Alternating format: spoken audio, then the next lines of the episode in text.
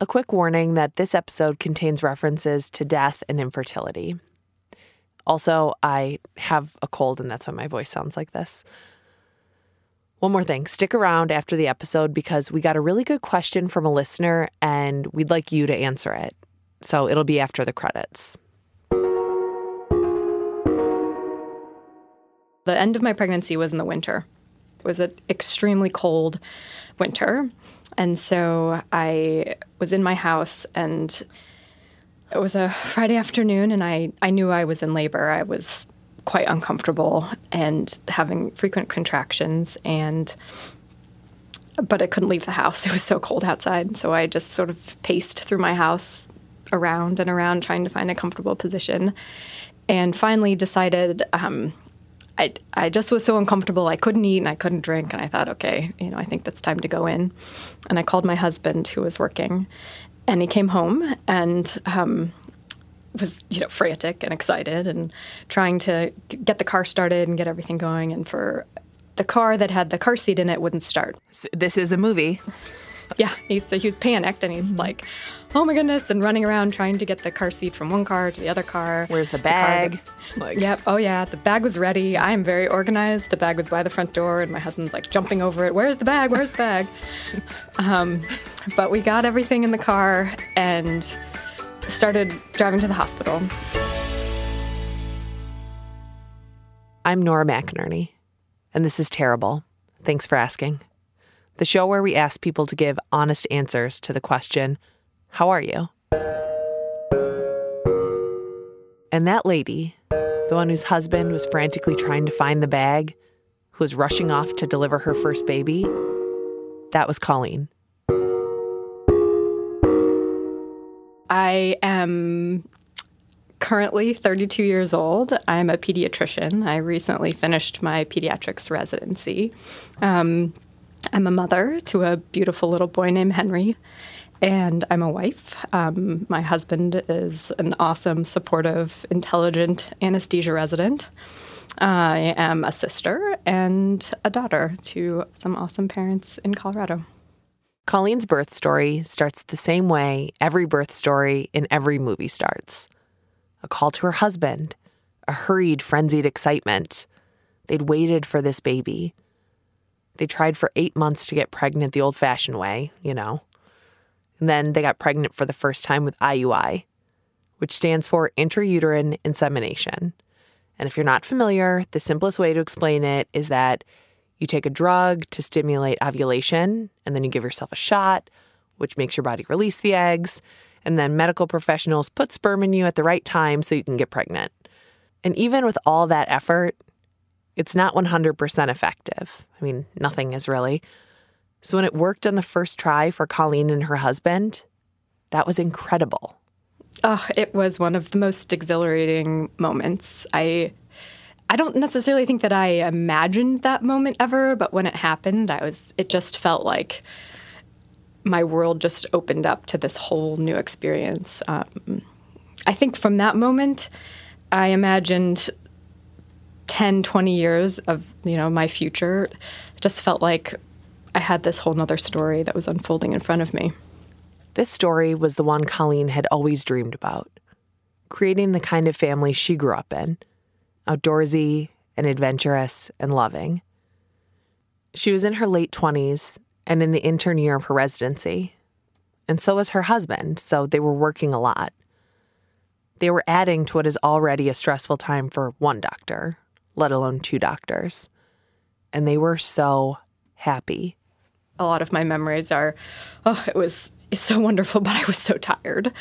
I, my husband and I had so many sort of small moments of just really connecting and being so excited for our child and for what sort of our future was going to be.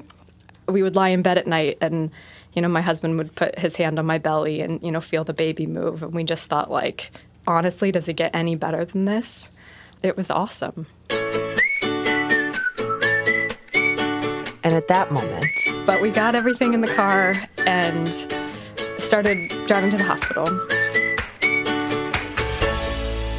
Everything seemed to be going according to the movie script. and it's a, it's the hospital that we both work at. And we went into the labor and delivery triage and got onto the table, um, and we're waiting for them to come in. And the nurse who uh, is someone that I've worked with and my husband has worked with was you know so excited for us and came in and there's um, a belt that is sort of strap on around your pregnant belly and it finds the baby's heartbeat and she couldn't find it and she went out to ask another nurse for her help and they both came in and tried different positions and couldn't find the heartbeat and then asked that the physician come in with ultrasound.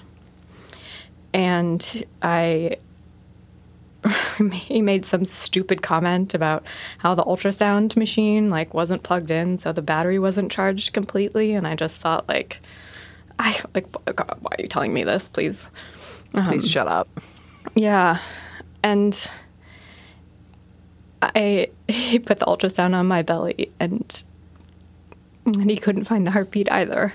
And in that moment, I remember him saying, I'm sorry, but your baby died inside of you.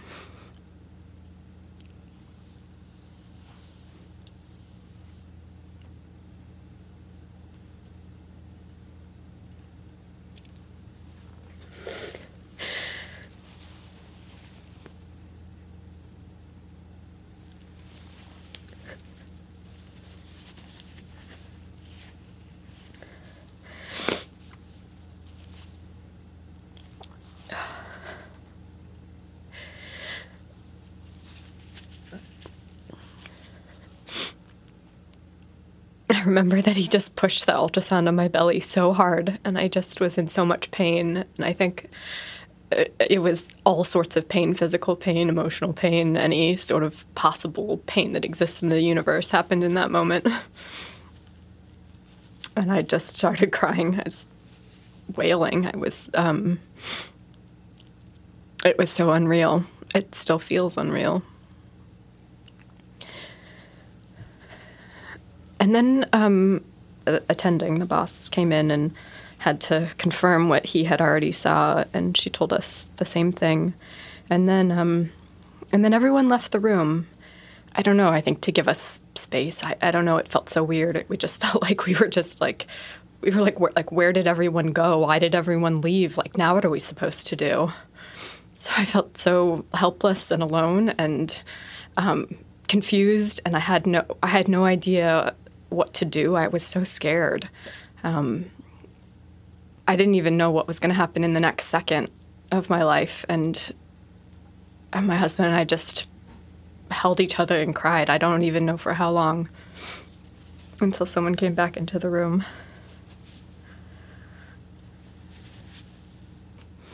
And the next part that I remember really clearly is that he, we had to be moved to another room and I just had so many questions. I said, like, what what happens? Like, do you get a C section? Like, how does this baby come out of me now? Yeah. Um, I, I had no idea, and because I was already actively contracting and in labor, the plan going forward was to um, vaginally deliver, and so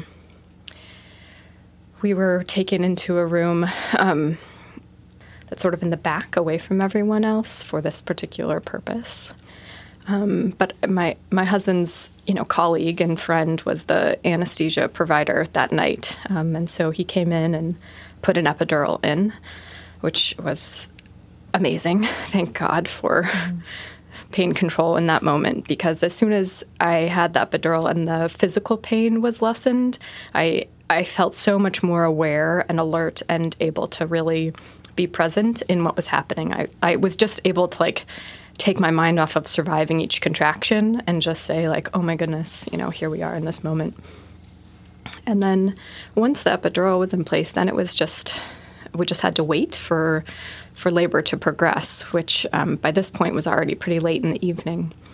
I called my mom. My mom answered the phone first, and she, I just said, "We lost the baby," and I couldn't I couldn't say anything else and and neither could she. I honestly I don't remember what else we talked about after that. I And, and I certainly was crying, and she was crying. And I said, oh, I just, you know, I just need to talk to dad too. And I just remember him just saying, I'm just so, so sorry. We're on our way. Yeah. And then they waited, which is what labor is waiting for your body to give you the baby that you've been waiting for. It was a normal labor, except that Colleen was waiting for a baby that had already died. And we sat in the hospital room and we just we couldn't sleep even though we were tired you know it wasn't a moment for sleep and so we we watched an episode of friends which was um, i don't know this like actually sort of perfect way to pass the time. It was a humor that had nothing to do with where we were and we at least for brief moments during the time that we were watching had something else to think about. And then I started feeling a lot more pressure, and it was probably around I don't know 1:30 in the morning, and that was you know was the time to push. And so I've been to many deliveries uh, as part of my training, and so I think you know my memory of those deliveries is that it's usually pretty loud and people are talking and it's busy and there are many people in the room. And um, my delivery was very quiet. Um, the lights were turned low in the room and there was just sort of one spotlight um, around the bed. And and i pushed and um, i just i remember telling the nurse you know i just i was so scared i didn't know what to expect i didn't know how it was going to feel i didn't know what was going to come next and I didn't. I also didn't know if my baby was a boy or a girl at that moment. Um, and so we just kept saying it. We just were like, when they're born, uh, she sort of talked us through it. Like, do you want to hold the baby? Um, uh, what do you want to do? And I just, I had no idea how do you answer those questions in that moment in time. I, and I just said, we'll just, I guess we'll just see. Um, and she also said, we will be taking pictures. And she said, if you feel really, really uncomfortable, you can certainly tell me to stop, but otherwise, I'll take pictures. You know, other families have found that this has been a, a huge gift to them. And so, and so I pushed. And for anyone that has has given birth to a child, that is hard work. Even with an epidural, is a bit painful. And uh, but it was very quiet, and it was I just. Um, there was just not much movement in the room. And then when my son was born, um, you know, we found out that he was a boy, and um, the midwife had looked up and said, you know, there's there's parts of his skin that are starting to come off, and so I said, okay, you know, will you wrap him up? And so she wrapped him up in a swaddle and handed him to me, and oh, that moment is, while um, it's the most tragic moment in my life. It's also one of the most wonderful, honestly, to be able to hold my son. He, in that moment, was just so warm and fit so perfectly in my arms. And he was beautiful. His face was, uh, the rest of him was wrapped up, but his face was perfect. He had this adorable little button nose that was just like my husband's my sister and I joke that thank goodness that he didn't get our noses. um, and I thought, oh, all right, at least he has his dad's nose. And his little cheekbones were just, um, I don't know. They, I think every mom thinks their child's perfect, but mine was definitely perfect. and um, and I held him, and I just, I, I, I told the nurse in that moment, I said, I just, honestly, I just don't ever want to let him go, ever. And my husband held him, and and he didn't move. And uh, we, you know, put our finger around his hand, and a, living child's hand will, by reflex, you know, grasp your finger. That's part of what they do, and and his didn't. And um, and uh, we just looked him over head to toe and loved him in as long as we could in in those moments. Yeah.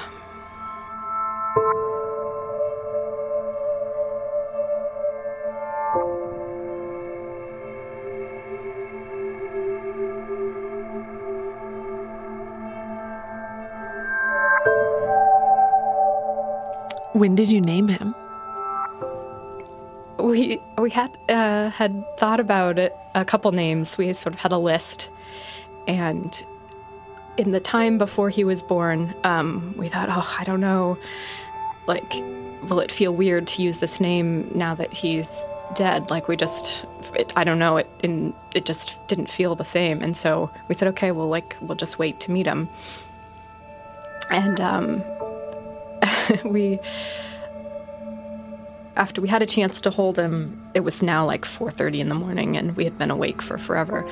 Well, I don't know, we tried to close our eyes, which was silly. We weren't going to be able to sleep, but we as soon as we sort of woke up again from this half sleep, I said, "Oh, I've just been thinking about the names and I like I just think he looks like Henry and that was one of the names on our list." And my husband just said, "Oh, absolutely. There's no way we could name him anything else." And in that moment we just said, "Okay." It was just I don't know. I sort of always thought it was a like people were just sort of making things up when they said, "Oh, I just looked at him and he just was this particular name." But we'd had that experience, and he was Henry. Yeah, I had a I had a Ralph, and Aaron, my husband, hated that name until like the day he was born, and then suddenly he was like, he was like, I think it fits, whatever Yeah. that means. I always thought that was BS too, by the way. like, how do you know? They all look the same. like, they don't. No, no. Oh God, Colleen, thank you for doing this with me. it's my pleasure. I love talking about my son.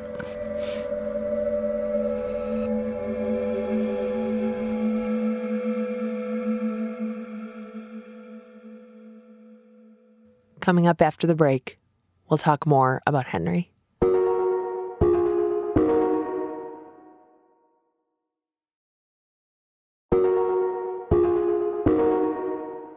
And we're back, talking with Colleen about her son, Henry. You know who doesn't like talking about Henry? Most people. It's often uncomfortable. Um, it's often sort of an assault to their senses and sort of how they felt like the the world works. And um, I have, you know, shared my story in times and places where people just don't know what to say, um, and sort of have this like horrific look on their face, like, well, like now what do we do? Parties. any situation where someone says, How many children do you have? Do you have children? Are you going to have children? You know, whatever that case may be, saying, I, You know, I have a son and he died, absolutely can be a conversation stopper.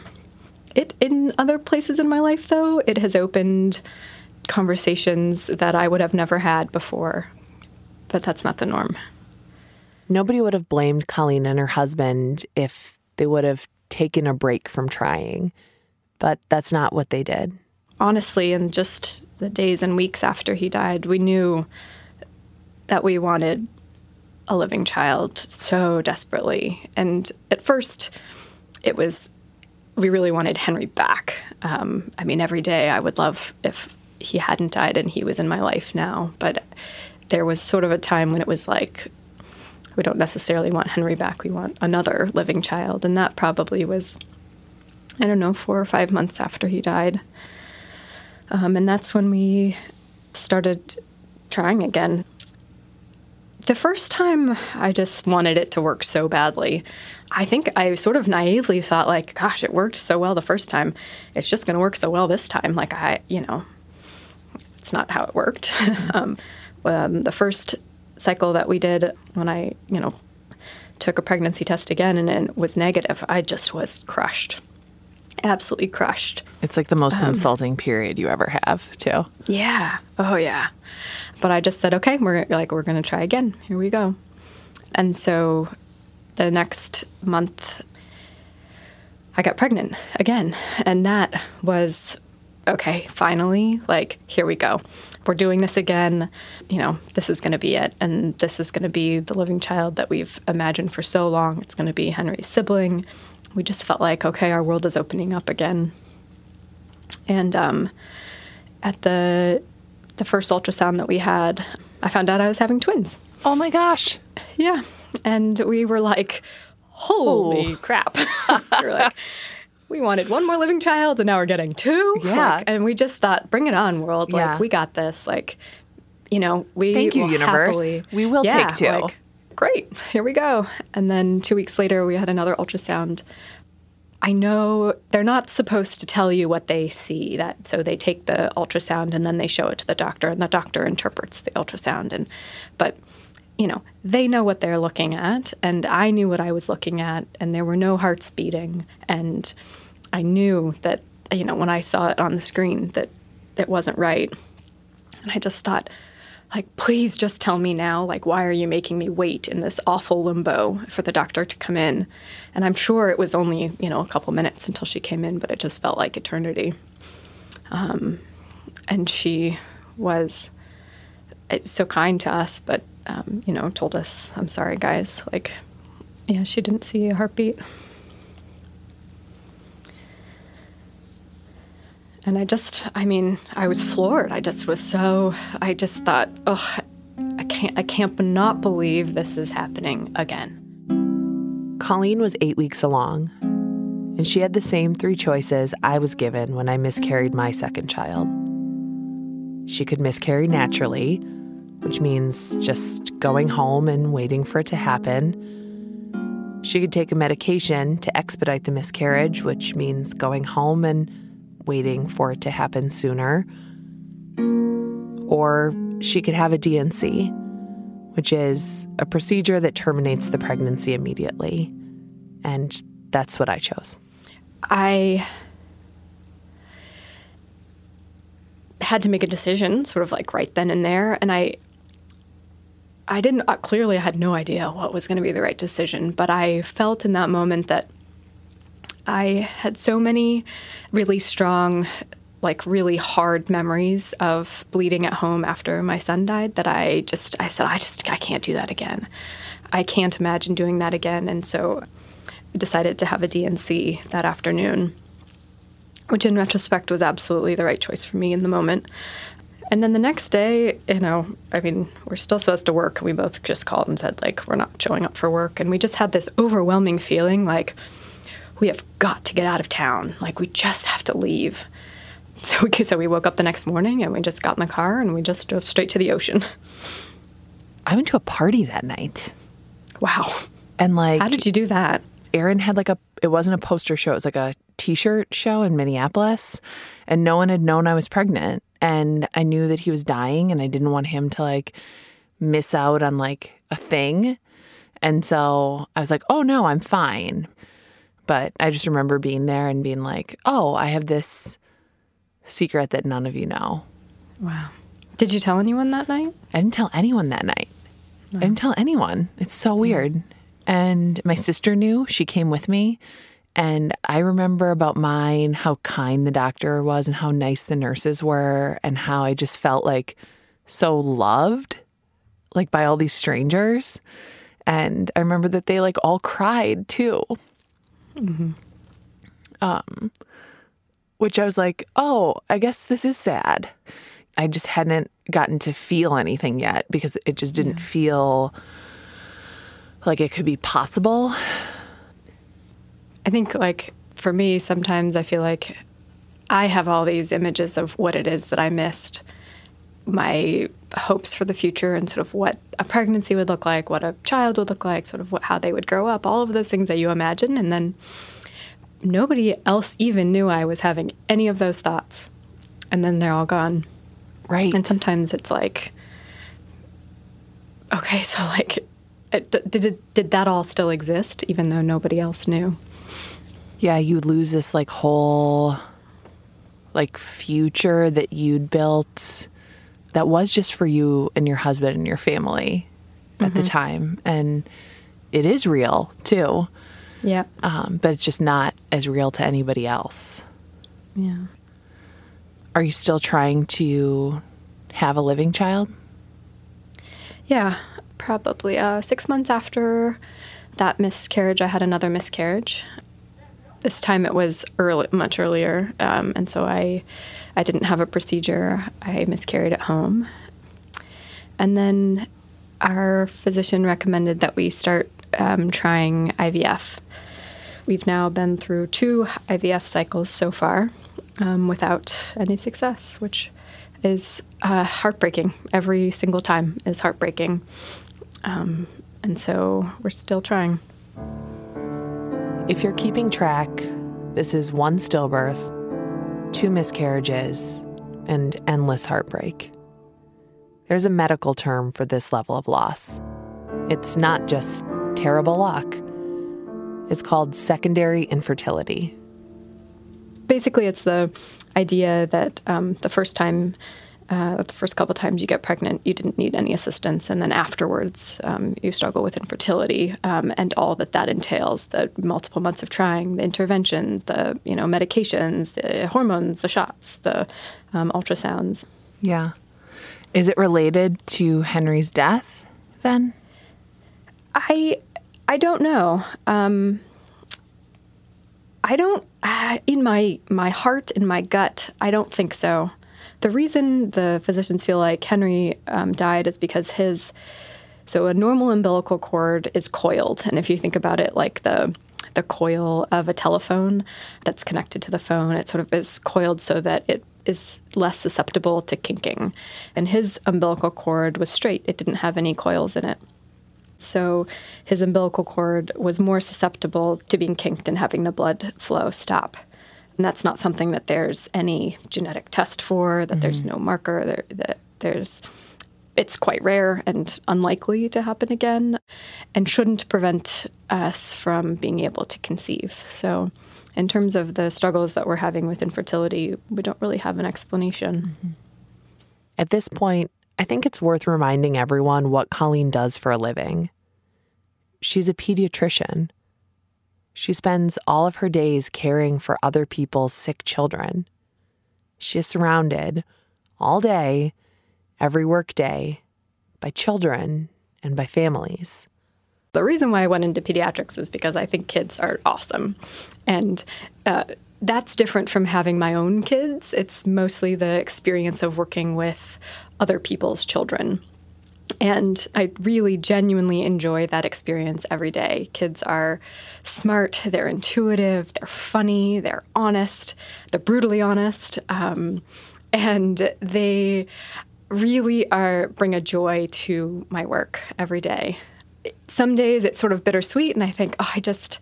I want that for myself too. I want like the four year old who just like totally knows how the world works. Like I want that. And and some days, you know, it's very challenging. And I certainly spend time with families that are struggling to raise their children, for families that weren't planning on having children, um, and families whose kids are sick, who are very sick, um, and are heartbroken because their children are sick. And that is a challenge as well.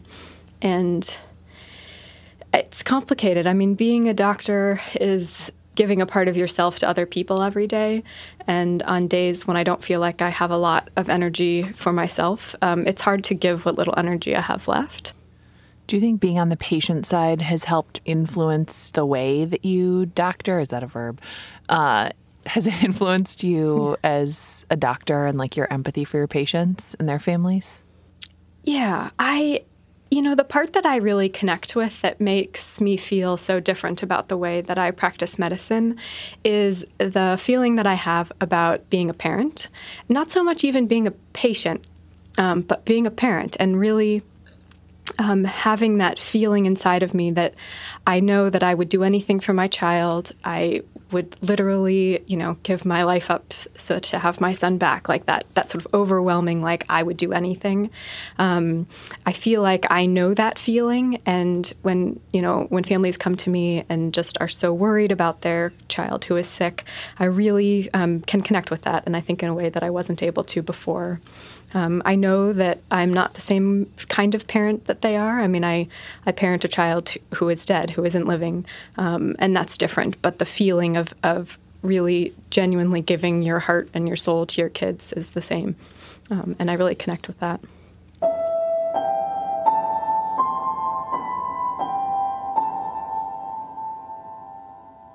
I'm a person who is married to a dead person. I will love and cherish my dead husband even while I love and cherish a new love. You don't stop being married to someone just because they die. And you don't stop being a parent just because your baby dies. It's hard. For my husband and I, it means really acknowledging our son in our life every day, that he physically was a part of our life, but the rest of his being, whatever that might be, his his soul, his spirit, I'm not really sure what the right word is, is still really a part of us every day. The time of year that he was born was in the wintertime and in New England, it's sort of the light is very low on the horizon and it creates this sort of yellow hue. And so those sort of yellow sunsets really have always reminded us of Henry. And so um, when the sun sets in that particular way, we call it a Henry sky. And um, we'll, you know, tell each other, oh, look, you know, we have a Henry sky tonight. And, um, and that's sort of our way of acknowledging that he's a part of us. And I think we also try to acknowledge and honor his memory in our work, in the families that we take care of. And both of us, you know, talk about that quite often with each other and how we we use, you know, sort of his spirit in, in helping other people. Um, and then a, a third part of really, I think, being the best parents we can be is is sharing our story um, so that others feel less alone because it's uh, an isolating process.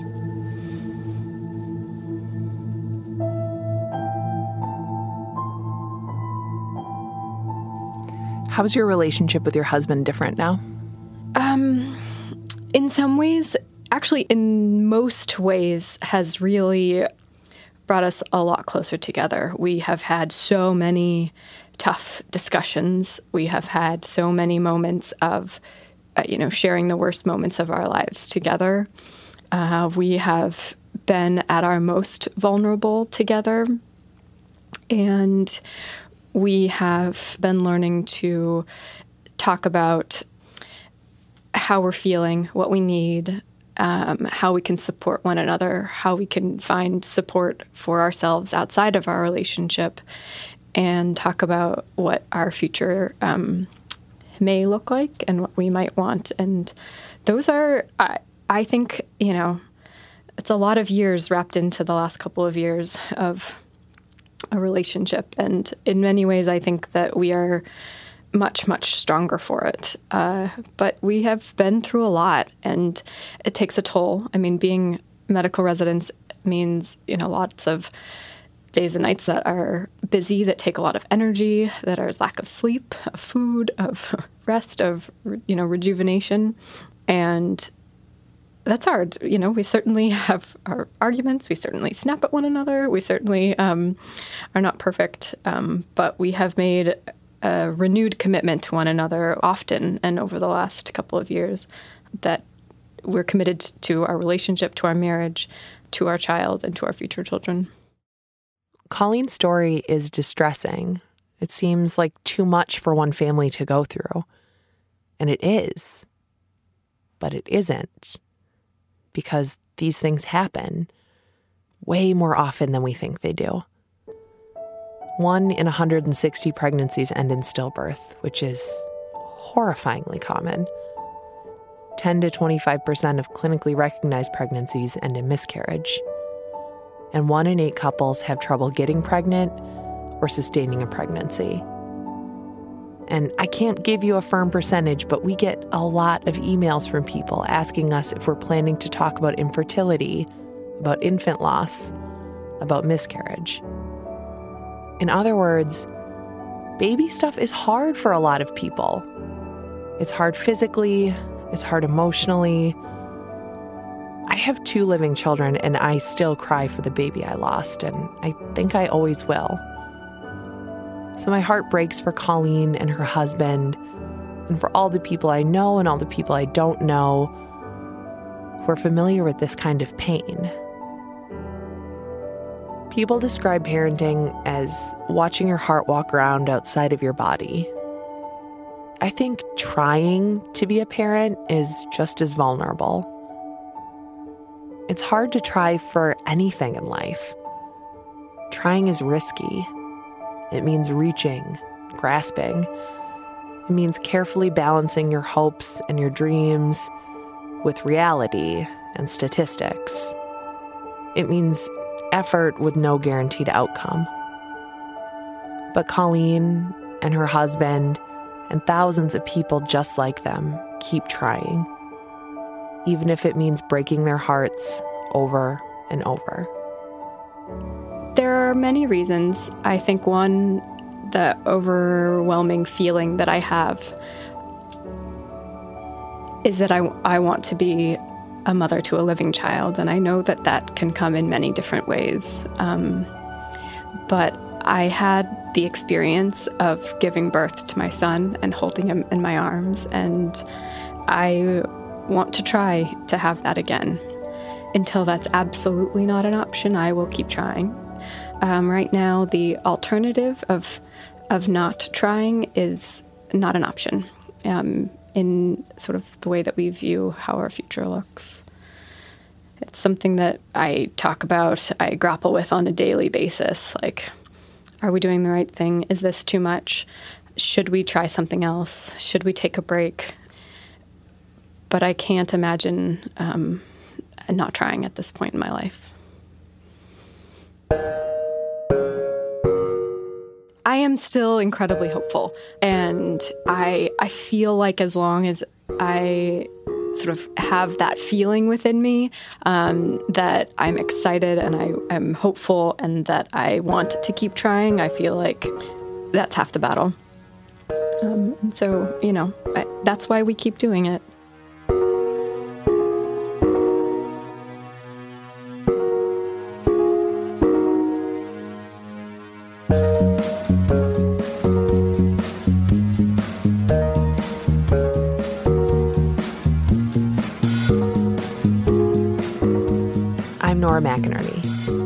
This is terrible.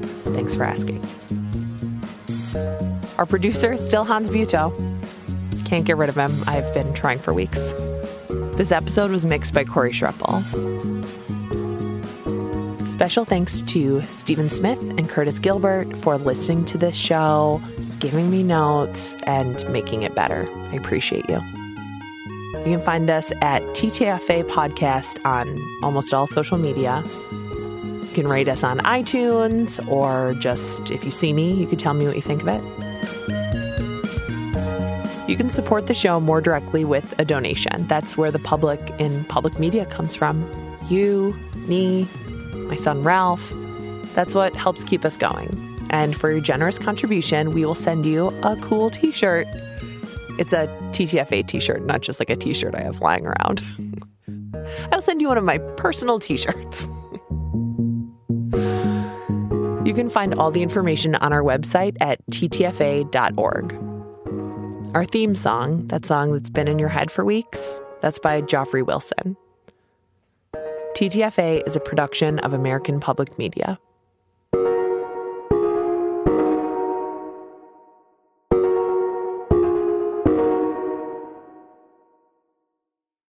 Hi, Ron.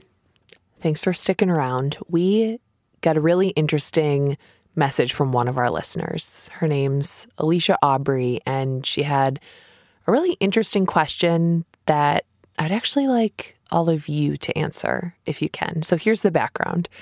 When she was 19, her mother had a series of strokes, which meant that she had to have six different brain surgeries. She had to get part of her brain removed, and all of those things changed her mother. So her mom survived, but is different. And three months after all of that kicked off, her father had a pulmonary embolism and he survived because he happened to be in a hospital waiting room when it happened. But this happened when Alicia Aubrey was 19 and she ended up taking care of her parents and doing most of that work. So her story is different because everyone is fine. I mean, they're alive. And now I am 25 years old, sitting in the parking lot of my building in Chicago with Taco Bell on the front seat because my self esteem and my self worth is shot. And apparently, I'm doing good. People on the outside say I am But am I? If everything ends up being okay, but you're still not okay, is that okay? to feel those emotions, to feel that hurt? I don't know. I just, I don't know. Is it okay to not be okay when everyone else is okay? I want to hear from you. I want her to hear from you. So record your answer on your phone, or I guess if you have fancy recording equipment, you could do it that way. Your phone will do. Record an answer and send it to us at ttfa at americanpublicmedia.org. We're hoping to get some answers that we can use on an upcoming episode.